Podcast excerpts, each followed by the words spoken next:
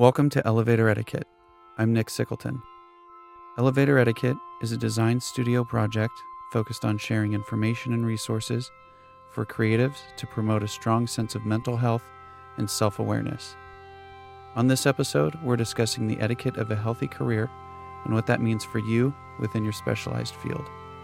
But before we get into it, I want to bring focus to our toolkits for a moment. Elevator Etiquette provides comprehensive toolkits based on years of experience working with studios, agencies, and the world's largest brands, all with the goal to help you grow strategically and creatively while maintaining a high level of self care and mental awareness. Our toolkits exist to bring transparency to the creative process, regardless of experience level, and I encourage you to utilize this podcast alongside our toolkits to build your creative, pitch, or presentation. You can explore all of our toolkits at elevatoretiquette.com. Now let's get into the etiquette of a healthy career. Earlier this year, I was a judge on a panel of creative industry professionals. We were asked to review graduates' portfolios coming out of their senior programs in graphic design and marketing. The panel consisted of different types of creatives, from designers and art directors to creative directors like myself and studio owners. But overall, the goal was the same to prepare graduates for the world they were about to enter by providing real, transparent, and pointed feedback regarding their work. The format was six rounds, over three hours, each lasting 30 minutes to review their work, and not surprisingly, a question, among many others, continued to surface during each session. That being, how do I navigate the space I'm about to enter? This question, among many others that we'll cover in later episodes, came about due to how I went about interviewing students and reviewing their work.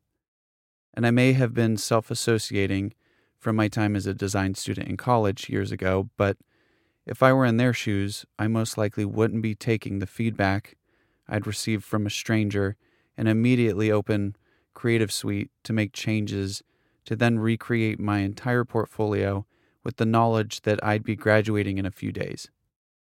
So instead, the structure I utilized was to spend 15 minutes reviewing their work, pointing out projects they should keep and projects that were deemed unnecessary. In theory, removing the work that didn't contribute any further to their books and instead making sure the priority was quality and not quantity. After that, we'd spend the remaining 15 minutes discussing the real world that they were about to enter and how they should navigate it with all of its nuance and complexity. As a side note, if you ever have the opportunity to take part in a portfolio review, I highly encourage you consider this format if it's time pending. The learnings on both sides seem to be very substantial and insightful, and in fact is the reason behind this episode.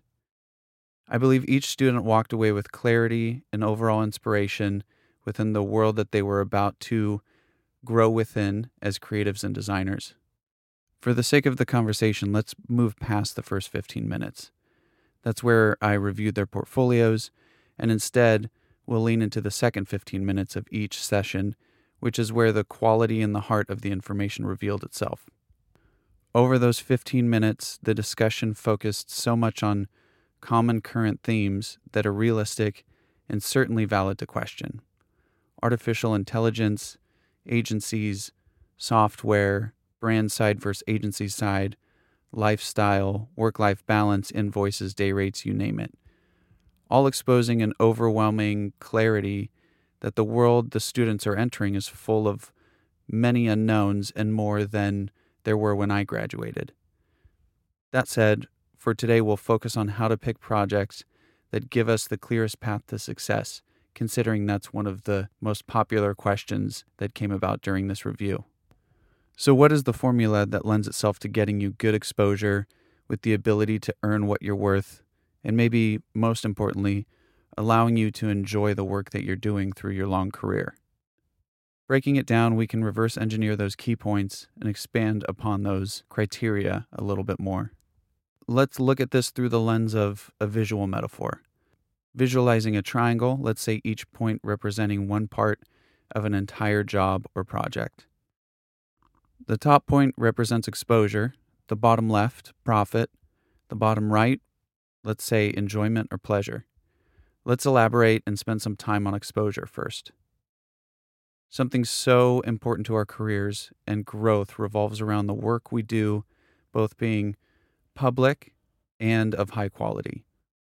If the work involves only one of those two key features, our work becomes counterproductive because exposure without quality creates dead ends due to lackluster design or subpar results.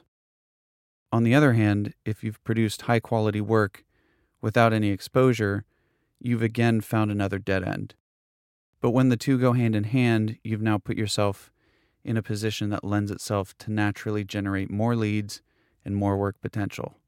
So that's how we approach exposure, being mindful that the work you create is the highest quality that you can produce while also putting it out there for the world to see without the expectations of designing for the world. You should start by designing for yourself and creating something that you see as good and leaning into that. I think a good resource and good example and a reference that I continue to turn to is Rick Rubin and how he uses metaphors and the way he creates work help us design for ourselves and understand what is good and what is unique about the work that we do. Now let's move on to profit. Profit ultimately is the easiest to navigate. If it satisfies your bottom line and it makes sense, then it's obviously something that you should seriously consider. That said, and where it abstracts, is that the bottom line is different for most all of us. So it comes down to personal need, and if it exceeds the needs that we have, that's even better. Where profit can cause discrepancy is when profit is the only corner of the triad that the project or job fulfills. That tends to lead to burnout, a lack of passion, or feeling like you've hit a dead end. To add to that complexity, most of these negative aspects come together considering burnout sometimes comes from that feeling of being stagnant or unfulfilled. Leaning into the final corner of the triad, that being enjoyment or pleasure, this is equally important to exposure and profit. It's straightforward if you know what makes you happy in your career, but it can also be something that comes with experience and from certain positions that only time can pressure test. For me, I find myself being most happy and experiencing enjoyment when I'm on the brand side. I enjoy branding, design systems, and establishing a foundation of identity for a brand, whether that be establishing rules and structure, be it the picture frame around the picture, or creating the picture itself and maintaining the guidelines and rules within the picture frame. While I had an idea early on in my career that experience solidified it and sometimes course corrected my strengths. Enjoyment for you over time may be the same experience and it may not be. Now that we've got the understanding of the triad metaphor covered, let's go back to the graduate review. Each one of these graduate students over time will learn through their experiences what their principles settle on with regards to enjoyment, profit, and exposure. Some graduates may rest on their introverted personalities and not consider exposure as important as enjoyment or profit. That's what makes this tool so dynamic and useful for each one of us because it sits purely within our own preferences. And to turn away from the metaphor and back into the bigger picture, that's why I started Elevator Etiquette. And over time, I hope it becomes a strong resource for you and I to explore and discover the parts of our creativity that lead to mentally healthy and creatively successful careers. Thanks for joining the quick discussion today.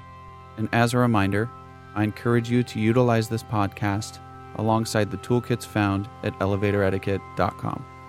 See you next time.